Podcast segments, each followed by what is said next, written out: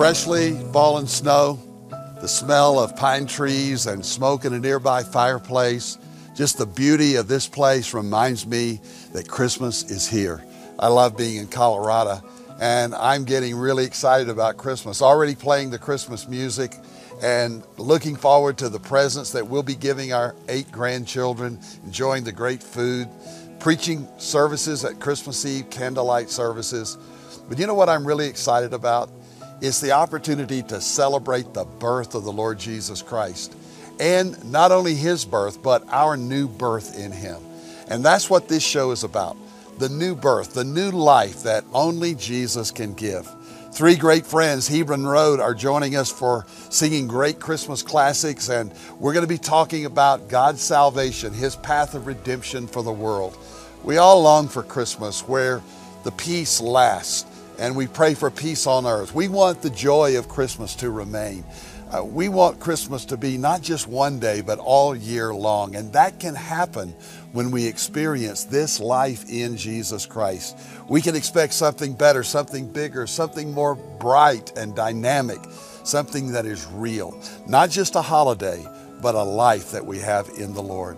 We want something for our soul deep within and for eternity. And that's what we're going to be talking about this new birth, this new life in Jesus Christ. So let's celebrate that holy night when God became one of us, that joy filled night when the angels danced with the stars. So gather your family and gather your friends and let's celebrate together.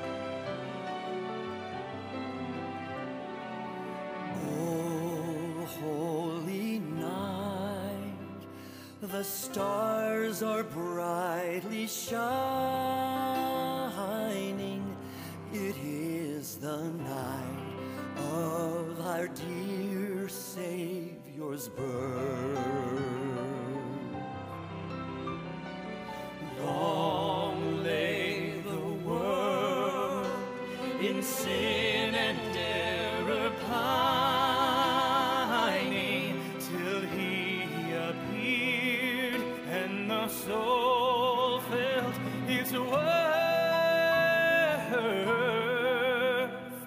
A thrill of hope the weary world rejoices for yonder breaks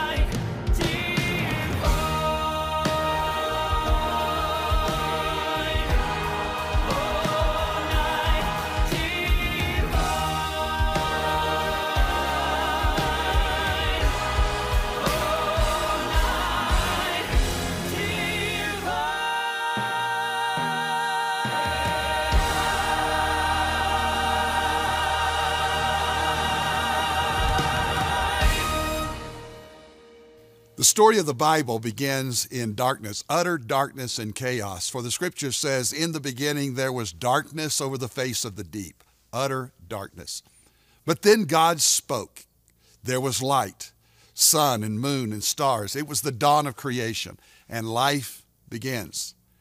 He then made the man and the woman in his own image and placed them in a perfect place, a garden called Eden.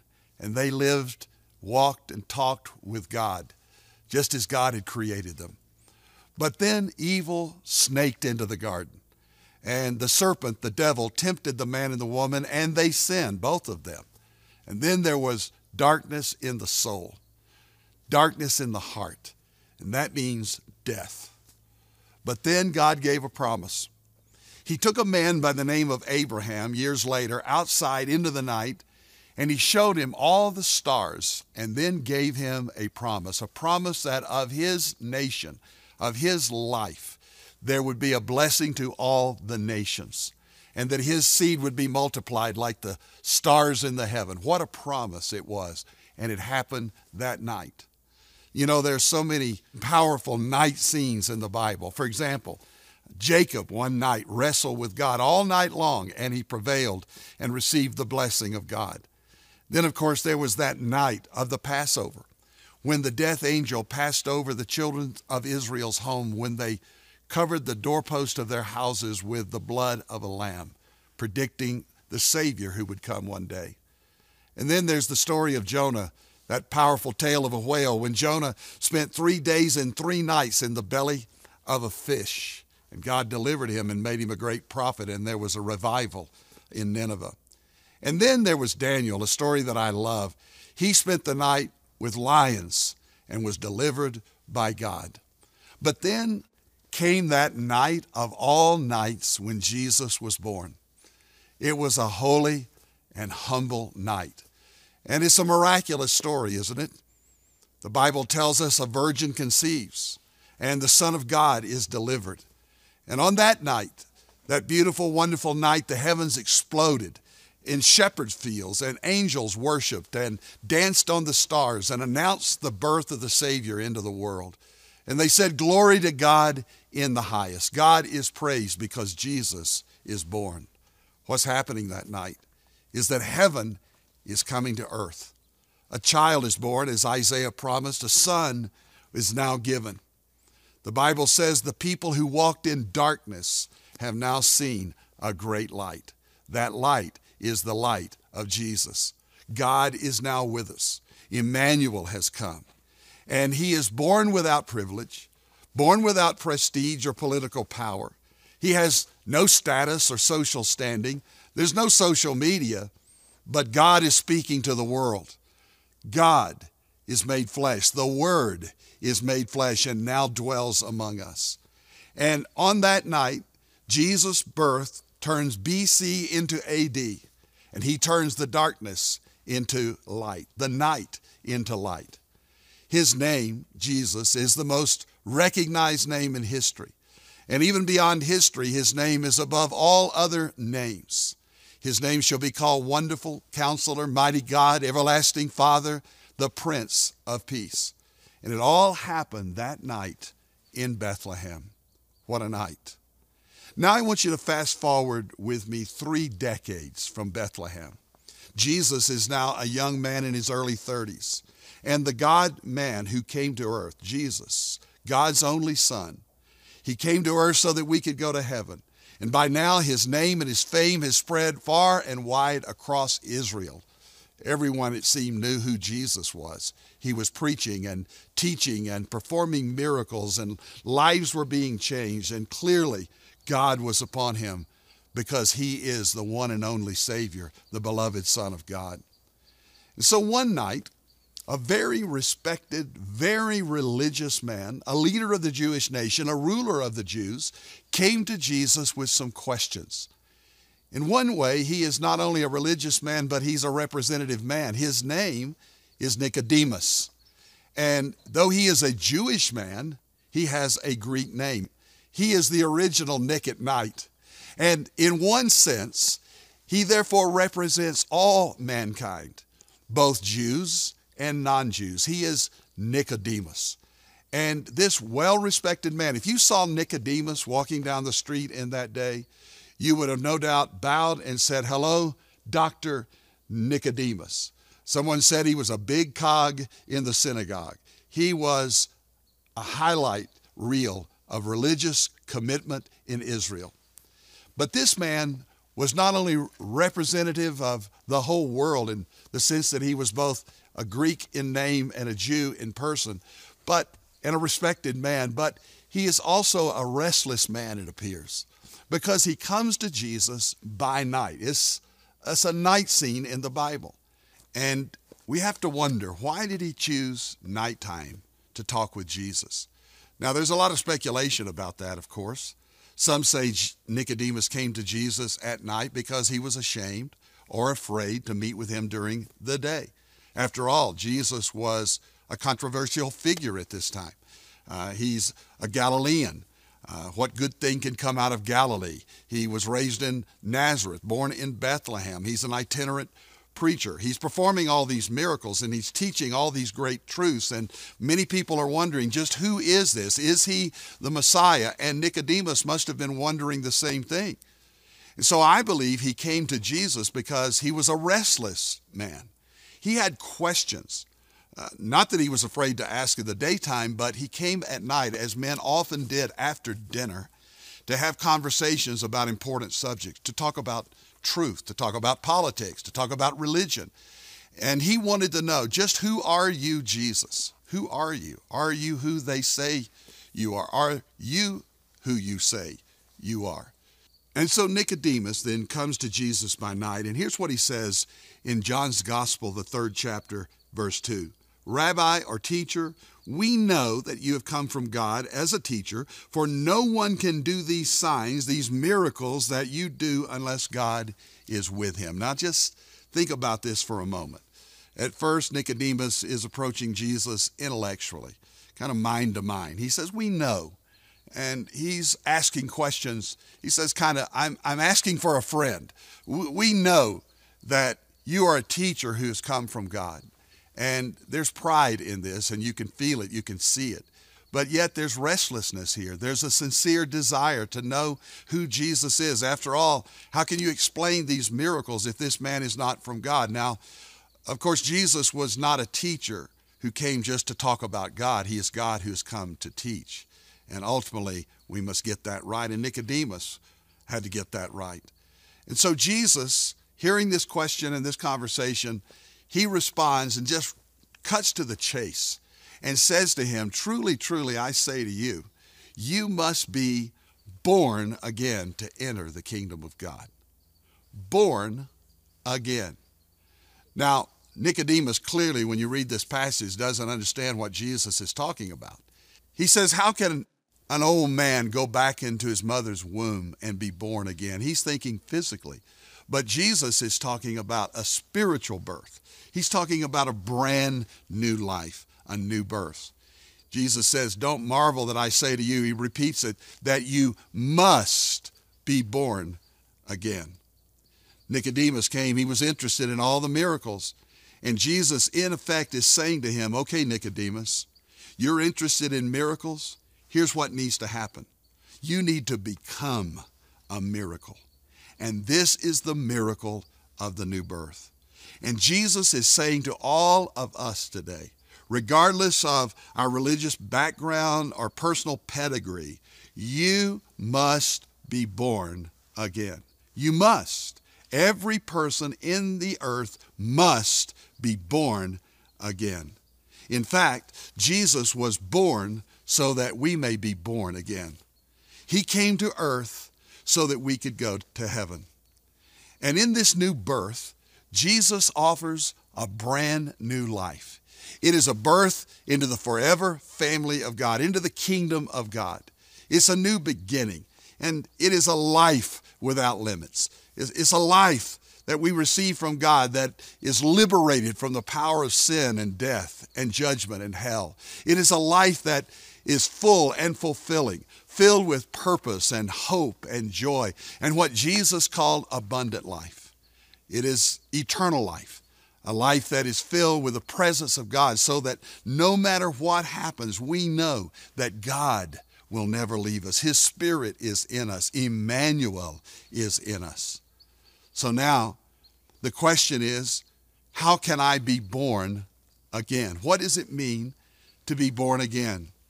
As Jesus continues the conversation with Nicodemus and with you and me, he gives us the answer in the famed John 3:16 passage.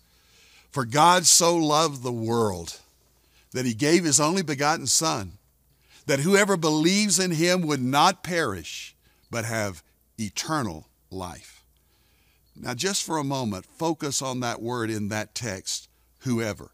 Whoever believes in him would not perish but have everlasting eternal life. Uh, there was a man by the name of Richard Baxter, and he was a great man. He was a pilgrim, actually, and he was reading this passage and later commented. He said, You know, I would have assumed that if I inserted my name there, God so loved Richard Baxter, then that he must have meant some other Richard Baxter, someone else but me. But when it says whoever believes, I know that includes me. Whoever means anyone and everyone who will put their faith and believe in the Lord Jesus Christ. It means you, it means me. And you can insert your name there because Jesus died for you and Jesus rose again that you might have eternal life. This is all because of the love of God. If you hear nothing else in this message today, hear this God loves you. He has an everlasting love for you forever. And He loves you so much that He sent Jesus, His only Son. And he went to the cross and died on the cross and rose again on the third day. This is the good news of Jesus Christ, the gospel of Jesus Christ, the greatest story ever told, the greatest good news the world has ever heard that Jesus is Savior and Lord. And because God loves you and demonstrates His love for you on the cross, then you can have eternal life. And here's what you need to hear you need to admit your need for Jesus. There's a lot of talk today, people looking in the mirror and saying things like, I'm enough, I'm enough. But you know you're not enough. Your religion is not enough. Your good deeds, these are not enough. Your church attendance, not enough. You don't need more religion. In fact, so many of us need to stop enduring religion and start enjoying salvation in Jesus Christ. So the question is Have you been born again? When you are born again, there's a new direction in your life. If anyone is in Christ, he's a brand new creation. Old things are passed away, everything becomes new. You're changed from the inside out. You have a new dynamic. Uh, I can fail and do fail so often, but the power of Christ in me enables me to live the Christian life. And you can know this same power, this presence in Christ. So there's a new dynamic, there's a new direction, there's a new determination and focus in your life to honor God, to glorify God. And yes, there is a new destiny because you can know that you're going to heaven. You can know today that you have eternal life. The question is, do you know this? Have you been born again? Has there been a time and a place in your life where you know for certain that if you were to die today, that you would go to heaven? You can be born again in Jesus Christ. Again, Jesus was born, and we celebrate his birth. He was born because you must be born again.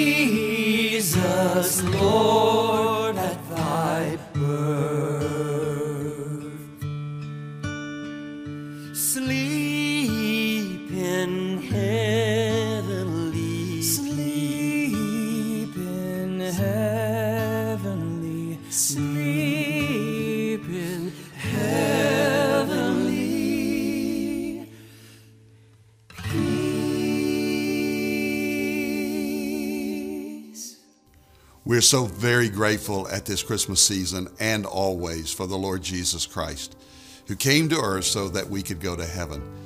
He was born so that we could be born again. And that's been the theme of our entire time together today is how we can know this new life in Jesus Christ because Jesus lives, we can live also. And we not only celebrate at Christmas, but all year long what Christ has done for us. And our greatest desire, my greatest prayer and hope is that you would know Jesus personally, the reality of Jesus in your life, that you would experience his presence because he is Emmanuel. He is the one who lives in us, and that God is for you, and God is in you, and God is with you always. And the way that happens is what Jesus called the new birth. Have you been born again? You say, how does that happen? Well, it happens when we realize our need to be saved, our need to know Jesus Christ. Sin has separated us from God. That's why Jesus came. He came to save us from our sins. And so we acknowledge our sins, and we've all sinned and broken God's commandments. We've all sinned in the way we think and in the way that we act. So we need to repent of our sin, and that means to turn away from our sin and then to trust in Jesus Christ, to believe on the Lord Jesus Christ. Jesus is the Savior of the world. The question is, is He your Savior? Have you personally received Him and believed Him? John 1:12 puts it this way: He came into His own, but His own received Him not. But to as many as received Him, to them He gave the right to be called the children of God. You become a child of God when you are born again. To be born again means then to acknowledge your sin, to turn from your sin, that's repentance, and then to believe on the Lord Jesus Christ. The Bible says, believe on the Lord Jesus and you will be saved. To be saved means that all your sins are forgiven. To be saved means that Jesus lives in you. His spirit is alive in you. He is with you. And then not only to be saved from sin and Christ living in you, but you can know the hope of heaven. There are so many people who really don't know if they're going to heaven or not, but you can know this. These things are written, the Bible says, that you may know that you have eternal life. Do you know that you're going to heaven? You can know today by believing and receiving the Lord Jesus Christ. The Bible puts it this way As many as received him, to them gave he the right to be called the children of God, even to them who believe on his name. So there it is. Receive Christ by believing and trusting in Christ with all of your heart. And then one final thing, and that is to confess him as your Lord and Savior. As many as received him and believed him and then confessed him as Lord and Savior. That means to openly follow him. You can let us know right now. You can confess Christ by contacting us at PowerPoint right now. We want to pray for you and encourage you. So may God bless you, richly bless you with His grace and His peace at this Christmas season and all year long. God bless you and Merry Christmas. If you made a decision for Christ today, text Jesus to 59789. For more information, visit us at jackgraham.org.